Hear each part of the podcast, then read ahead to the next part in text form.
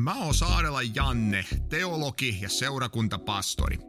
Mua on jo kauan kiinnostanut apologetiikka eli kristinuskon puolustus. Onko Jumalan olemassaolosta mitään näyttöä? Miten arvioida erilaisia maailmankatsomuksia? Entä kuka oli Jeesus ja kuka hän ajatteli olevansa? Mitä tulisi ajatella väitteestä, jonka mukaan Jumala herätti Jeesuksen kuolleista? Tämä on Järkevä usko podcast, johon tullaan käsittelemään hyviä syitä Jumalauskohon ja Jeesuksen seuraamiseen. Tervehdys kaikille. Seuraatta Järkevä usko podcastia ja me ollaan edetty jo jaksoon seitsemän. Tässä jaksossa käsitellään seuraavia kysymyksiä. Miten hyvin Uuden testamentin teksti on säilynyt läpi historian? Tai kun mä avaan Uuden testamentin ja valitten sieltä jonkun kirjan, voinko mä luottaa siihen, että se teksti, mitä mä luen, on sama teksti, jonka esimerkiksi Luukas ensimmäisellä vuosisadalla oikeastansa kirjoitti? Tervetuloa siis Uuden testamentin tekstikritiikin pariin. Ennen kuin sukelletaan tähän aiheeseen tarkemmin, niin muutama johdatteleva sana yleisestä ja erityisestä ilmoituksesta. Teologit on puhunut pitkän aikaa siitä, miten Jumala on ilmoittanut itsensä ihmiskunnalle kahdella eri tavalla.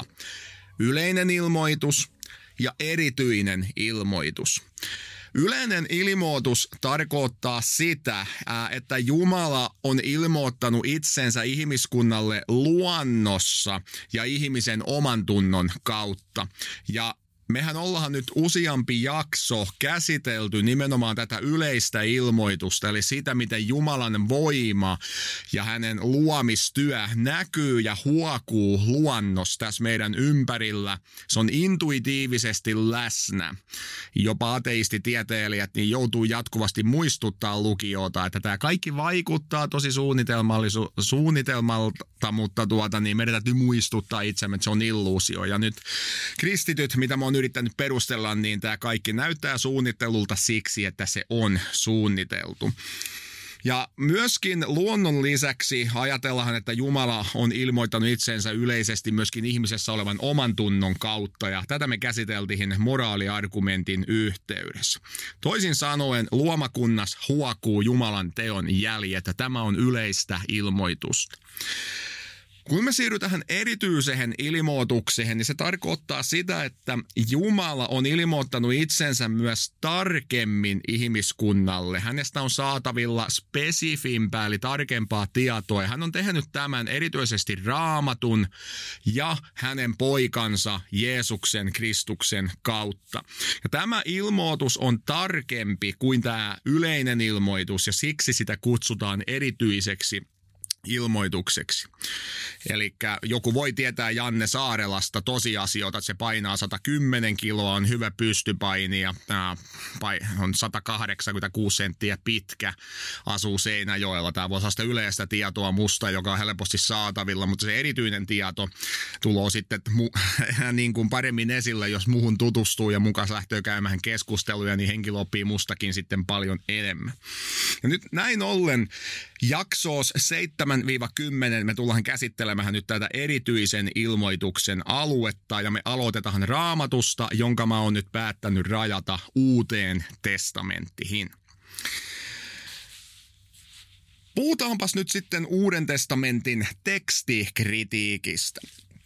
Sellainen sana kuin tekstikritiikki, mistä ää, me ei yleensä puhuta päivittäin, ellei me ole historian tutkijoita, niin se on, tekstikritiikki on siis, se tarkoittaa sellaista tieteen lajia, historiallisen tieteen lajia. Siinä tutkitaan sellaisia käsikirjoituksia, joiden alkuperäinen versio ei syystä tai toisesta ole säilynyt ja on olemassa vain kopioita tai kopioiden kopioita.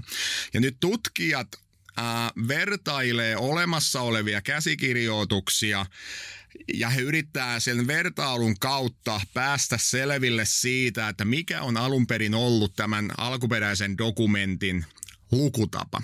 Jos meillä on kaksi käsikirjoitusta esimerkiksi, jotta Paavalin kirjeestä, että toisessa Paavali sanoo, että meidän Herramme Jeesus, ja toisessa käsikirjoituksessa meidän Herramme Jeesus Kristus, niin siinä on tekstivariantti, ja tekstikriitikot joutuu erilaisten päättelyn ja testien avulla sitten päätellä, kummanko näistä sanoista tai lauseista Paavali alun perin kirjoitti. Tämä on tekstikritiikki ja sitä ei sovelleta ainoastaan raamatun tekstiin, vaan sitä sovelletaan kaikkiin antiikin ajan teoksiin ja mihinkä vain teoksiin, joista ei ole enää säilynyt alkuperäistä dokumenttia. Jos meillä olisi alkuperäinen dokumentti, meitä tarvittaa sitten tekstikritiikkiä, koska se olisi kaikkien luettavissa. Nythän on tosiasia, että monet ihmiset on yltiöpäisen skeptisiä suhteessa Uuden testamentin teoksiin. Ja mä oon huomannut tämän aina, kun on seurannut nettiä nettipalstoja, eri sivustoja, niin siellä ihmiset antaa välissä melko koviakin kommenttia ja monesti se hymyilyttää, koska mä oon yksi niistä, jotka on käyttänyt valehtelematta ehkä joitain tuhansia tuntia tämän asian penkomiseen, niin mä oon huomannut, että hyvin radikaalilla tavalla se oikeasti se tieteellinen huippututkimus on tosi kaukana siitä, mitä monet Matti ja Maija meikäläiset vaikka nettisivustolla sitten kirjoittelu. Nyt hyvin harvahan on pysähtynyt oikeastaan miettimään, miksi me tiedetään ylipäätään yhtään mitään antiikin ajan maailmasta. Mä tykkään joskus lukia historialehtiä ja niissähän on monesti juttuja Rooman keisareista. Ja monesti niissä annetaan niin kuin tosi spesifiä juttuja. Mäkin muistan lukeneenikin keisari Nerosta ja tämä tiedelehti kertoo todella paljon yksityiskohtia keisari Nerosta, mutta hyvin harva tämän tiedelehden lukija pysähtyy miettimään, että miten me oikeastaan tiedetään keisari Nerosta. Siitä on nyt 2000 vuotta noin, kun tämä kaveri ylipäätänsä eli ja kuoli. No vastaus on se, että me tiedetään näistä henkilöistä tekstien perusteella, mutta se mielenkiintoinen tosiasia esimerkiksi Rooman keisarihin liittyen on se, että näitä tekstiä ei itse asiassa ole aina kovinkaan paljon. Jotkut näistä teksteistä on kadonnut lopullisesti ja monissa olemassa olevissa käsikirjoituksissa on erinäisiä ongelmia, joita tutkijat sitten valittaa, että kun me toivotaan, että tilanne olisi parempi, mutta se ei ikävä kyllä ole. Ja nyt ennen kuin mä siirryn uuteen testamenttiin, niin lämmittelyn vuoksi mä esittelen kuulijoille kolme tällaista todella tunnettua antiikin ajan henkilöä, joita voidaan kutsua historioitsijoiksi, jotka jätti jälkeensä äärimmäisen tärkeitä teoksia ja ilman heitä niin meillä olisi valtavia aukkoja meidän tiedos liittyen antiikin ajan maailmaan. Aloitetaan roomalaisesta takituksesta. Eli takitus, hän kuoli noin siinä vuonna 120 JKR. Hän oli roomalainen senaattori ja hän on yksi tärkeimpiä historioitsijoita, jotka on kirjoittanut Rooman valtakunnan ajasta. Eli nyt kun sulle alaaste, onko se vitosluokalla, kun on antiikin historia tai opiskelet ylä yliopistossa antiikin historiaa, niin Takitus on yksi näistä tärkeimmistä henkilöistä, joiden teoksien perusteella me tiedetään vaikka Rooman valtakunnasta yhtään mitään. Mä otan esimerkiksi Takituksen teoksen keisarillisen Rooman historia, joka on siis suomennettu ja itse kukin voi etsiä sen vaikka kirjaston hyllyltä. Tämä keisarillisen Rooman historia kertoo Rooman keisarista alkaen keisari Tiberiuksen valtaannoususta vuonna 14 ja päättyen keisari Neron kuolemahan, eli hän kuoli vuonna 1968. Eli tarkoitus oli kertoa noin ajanjaksosta vuodesta 14 vuoteen 68. Nyt jos sä otat tämän teoksen ja tämän on suomentanut sellainen asiantuntija kuin Iiro Kajanto. Hän sanoo tämän suomennetun kirjan esipuheessa seuraavat sanat, lainaus. Lisävaikeutena on se, että ainoa käsikirjoitus, jossa takituksen annaalit ovat jälkipolville säilyneet, on monin paikoin niin virheellinen, että on ollut mahdotonta saada selville, mitä takitus on alun perin kirjoittanut. On yritettävä kääntää takituksen todennäköiset ajatukset. Näin Iiro Kajanto, keisarillisen Rooman historian suomennoksen esipuhe, sanoi, että paikka paikoon käsikirjoituksissa on niin hu- paljon reikiä, että meillä yksinkertaisesti ei ole sataprosenttista varmuutta siitä, mitä takitus oikeastaan kirjoitti.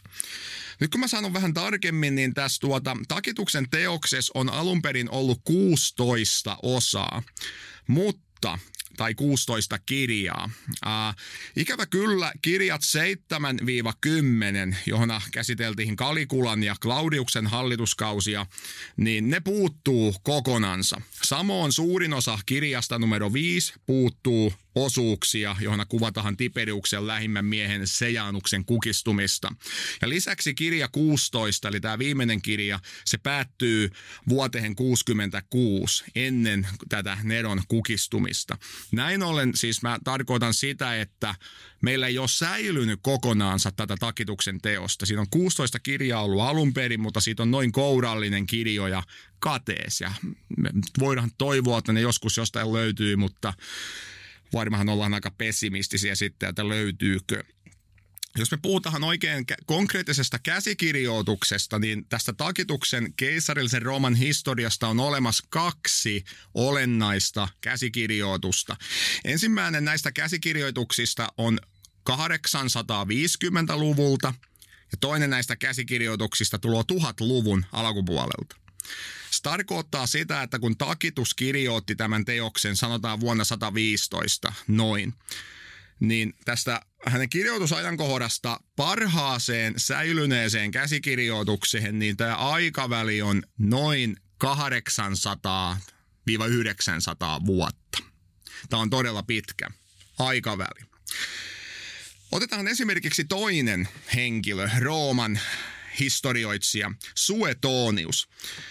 Häneltäkin on suomennettu tällainen kirja, joka kantaa nimiä Rooman keisarien elämäkertoja, ja sen on suomentanut Edwin Linkomies. Hän kirjoitti tämän kirjan, siis Suetonius, noin vuonna 120, eli hyvin samoihin aikoihin kuin tämä Takitus.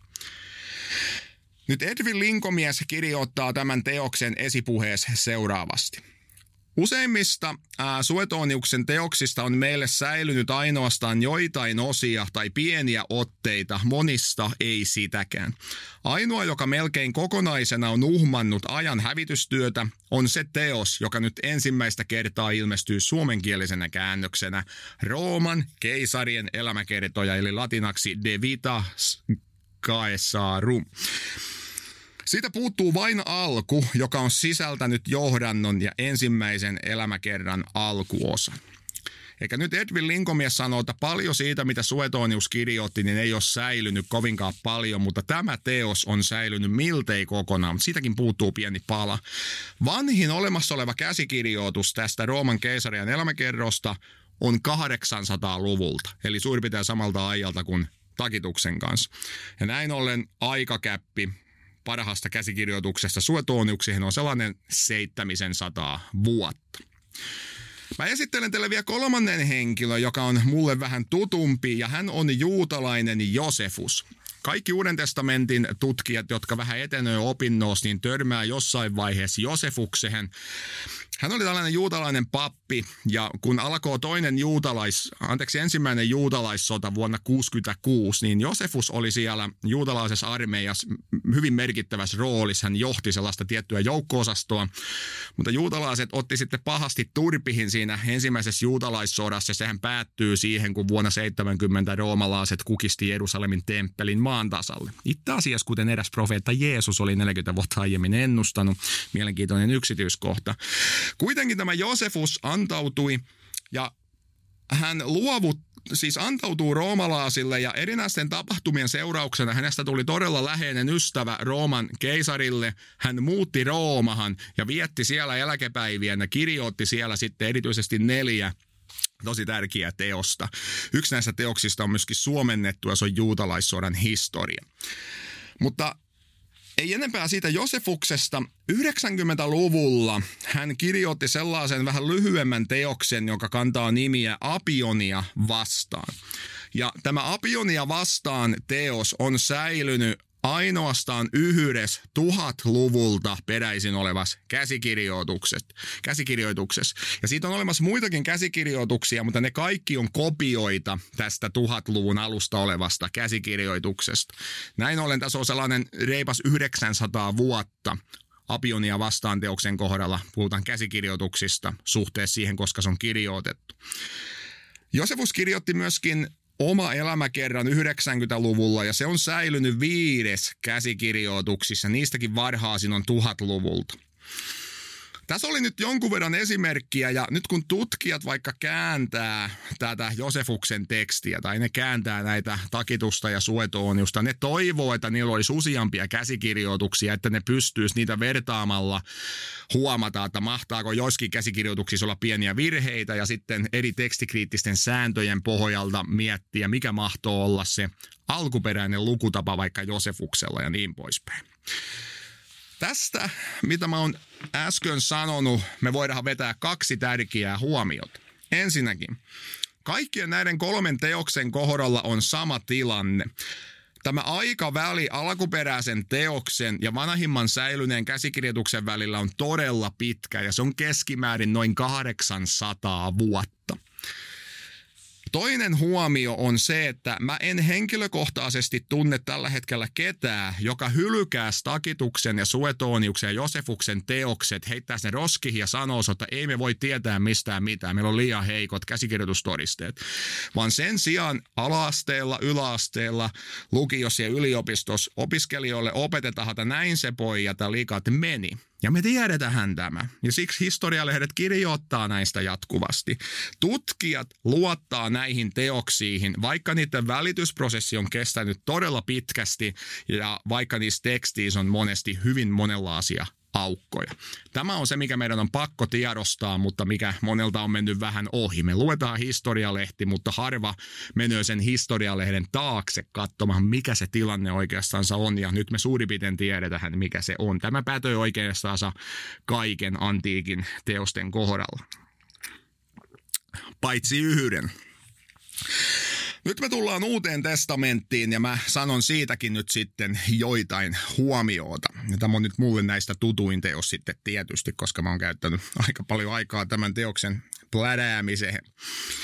Uudessa testamentissa on 27 teosta ja nämä kaikki teokset on syntynyt joskus vuosien 50-100 välisenä aikana. Monet teoksista, kuten monet Paavalin kirjeet, voidaan ajoittaa todella tarkasti. Jotkut teokset on tosi vaikeasti ajoitettavissa, koska niissä ei ole mitään historiallista tietoa, josta se voitaisiin päätellä. Mutta ensimmäisellä vuosisadalla kaikki nämä teokset on syntynyt. Mistä me nyt sitten tiedetään näistä Uuden testamentin teoksista, mikä on olemassa esimerkiksi jo kaikkein varhaisin käsikirjoitus? Jos takituksia ja Josefuksen kohdalla pitää odottaa 800 vuotta, vuotta, että löytyy käsikirjoitus. Niin mulla on tässä mielessä hyviä uutisia Uuden testamentin kohdalla, jos sä haluat lukea kaikki 27 teosta, sun ei tarvi odottaa kuin vajaa tai noin 300 vuotta, koska meillä on 300-luvun alkupuolelta olemassa sellainen käsikirjoitus, jota kutsutaan Codex Sinaiticukseksi. Ja tämä tarkoittaa Siinain kirjaa, eli koodeksi ja kirja on vähän niin kuin synonyymi. Codex Sinaiticus, se on Aasta Ohon sisältää koko Uuden testamentin. Ja toinen tästä 300-luvulta peräisin oleva tosi tärkeä käsikirjoitus on Codex Vaticanus. Se on hieman vajaampi, sieltä puuttuu muutamia Uuden testamentin teoksia, mutta suurimmaksi osaksi sekin sisältää Uuden testamentin. Ja nämä on ehkä tähän parahimmat käsikirjoitukset, joita meillä Uudesta testamentista niin kuin kokonaisuudessa ja mittaluokas niin kuin on. Ja kuten sanoin, tämä aikaväli, kuvitellaan, että joku teos on kirjoitettu lähempänä vuotta 90, niin siitä ei joku vähän yli 200 vuotta käytännössä sitten kodeksinaitiikkukseen, kun me löydetään tämä käsikirjoitus. Mutta sen lisäksi, että meillä on tällaisia suuria, näitä kutsutaan niin kuin unsiaaleiksi tai niitä kutsutaan majuskeli niin kuin nämä koodekseiksi. Majuskeli tarkoittaa niin kuin caps lockia, että näissä on tämä kreikka on kirjoitettu caps lockilla.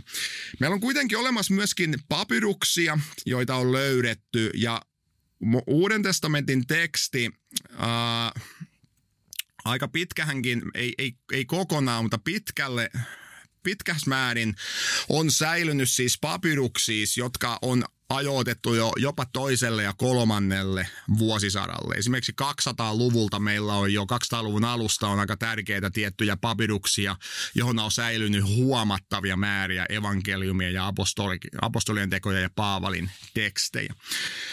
Suuressa mittakaavassa meillä on olemassa yhteensä sellainen vajaa 6000 kappaletta kreikankielisiä käsikirjoituksia Uudessa testamentista. Totta kai suurin osa niistä on niin kuin, ää, katkelmallisia.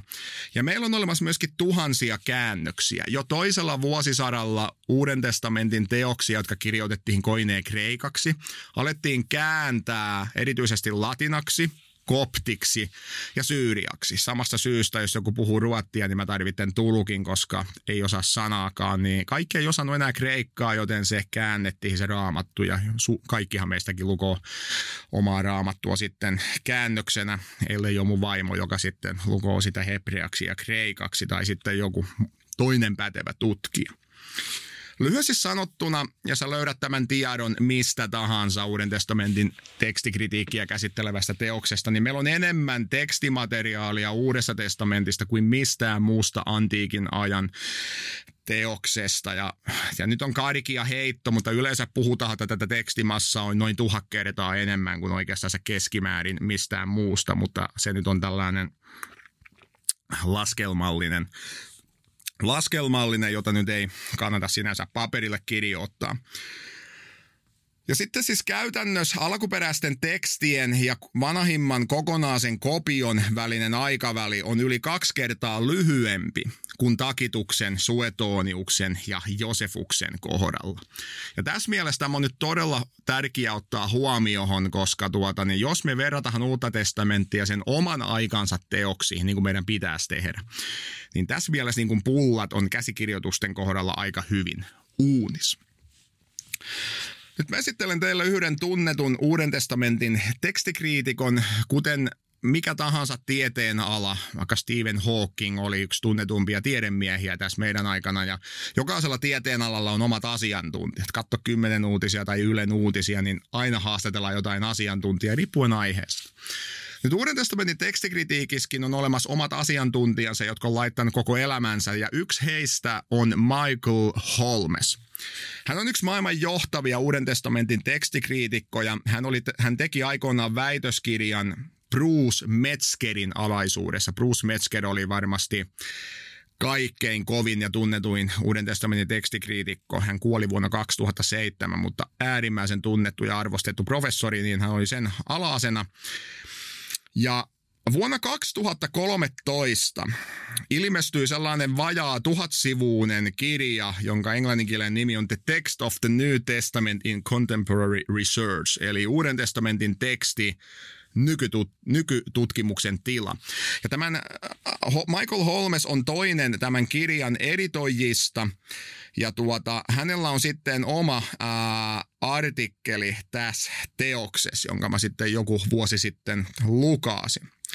Ja nyt kun Holmes puhuu tästä Uuden testamentin tekstimassasta, niin hän sanoo ja hän käyttää tällaisia termiä, että Uuden testamentin tekstissä on nähtävissä mikrotason elävyys ja makrotason pysyvyys.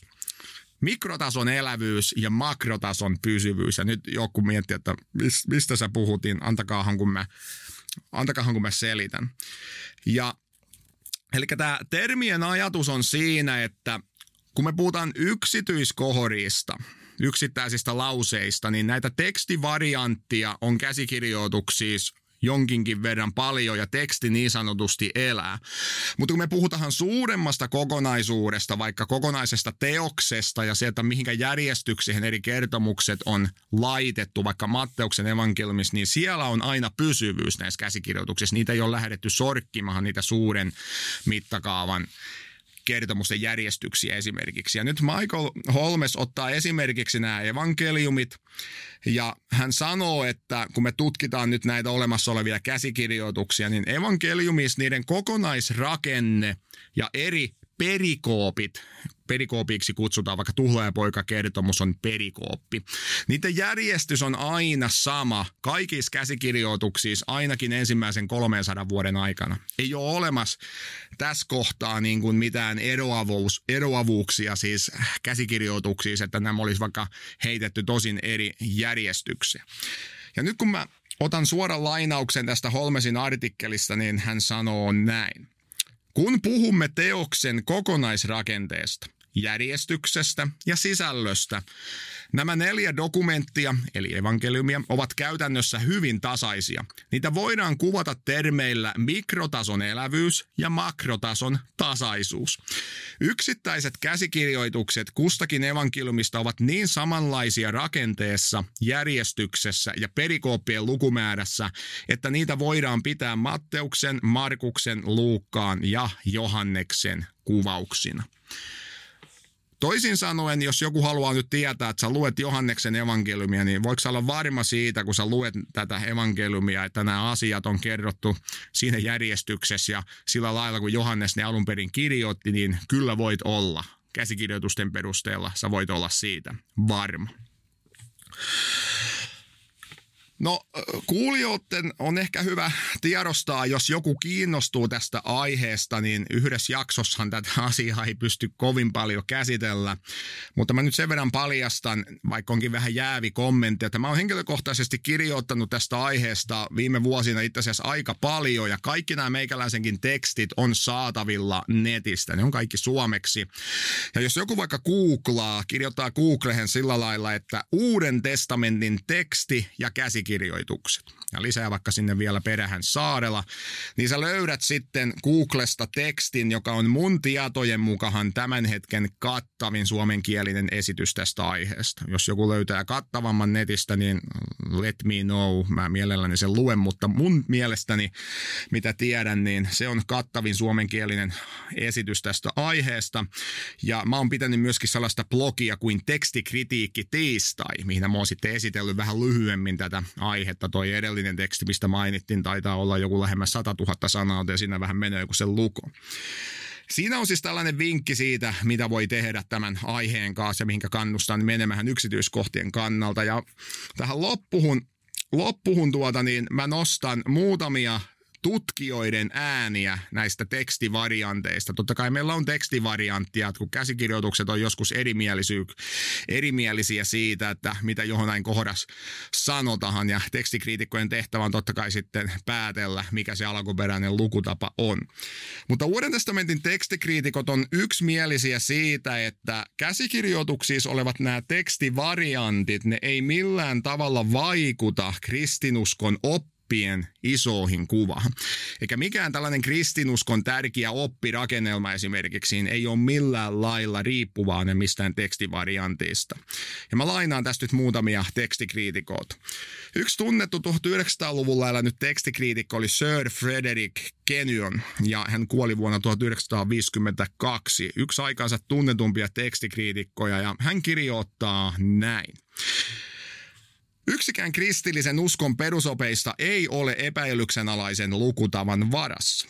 Uuden testamentin käsikirjoitusten, varhaisten käännösten ja kirkon varhaisimpien kirjoittajien siitä käyttämien lainausten lukumäärä on niin suuri, että on käytännöllisesti katsoen varmaa, että jokaisen epäilyksenalaisen kohdan oikea lukutapa on säilynyt ainakin jossakin näistä teksteistä.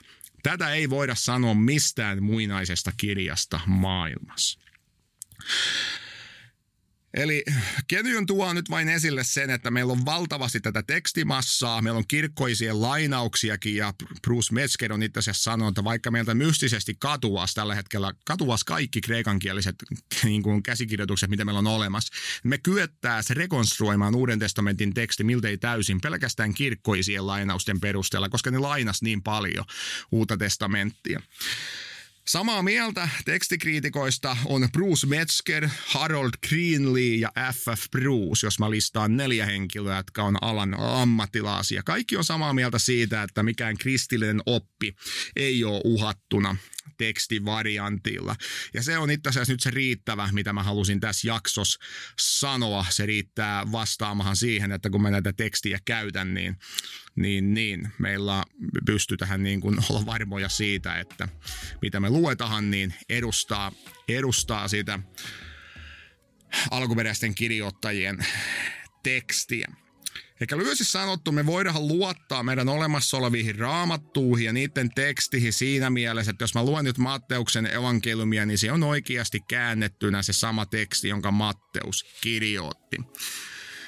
Tässä oli oikeastaan kaikki, mitä mä halusin tässä jaksossa sanoa Uuden testamentin tekstikritiikistä. Ja tämä on yksi tällainen oma tieteen lajinsa ja tutkimusalueensa, joka avaa mielenkiintoisia ikkunoita moneen asiaan, mutta tässä oli aika hyvä intro. Nyt me ollaan valmiita ja itse asiassa sitten siirtymään Jeesuksen elämähän. Kuka oli Jeesus Nasaretilainen, joka on kaikkein ainutlaatuisin henkilö koko historiassa ja millä tavalla Jumala on ilmoittanut itsensä juuri Jeesuksen kautta? Näitä asioita pohditaan seuraavissa jaksoissa numeros 8 ja 9. Kiitos kun olet ollut mukana ja seuraavaa jaksoa odotellessa. Se on moro.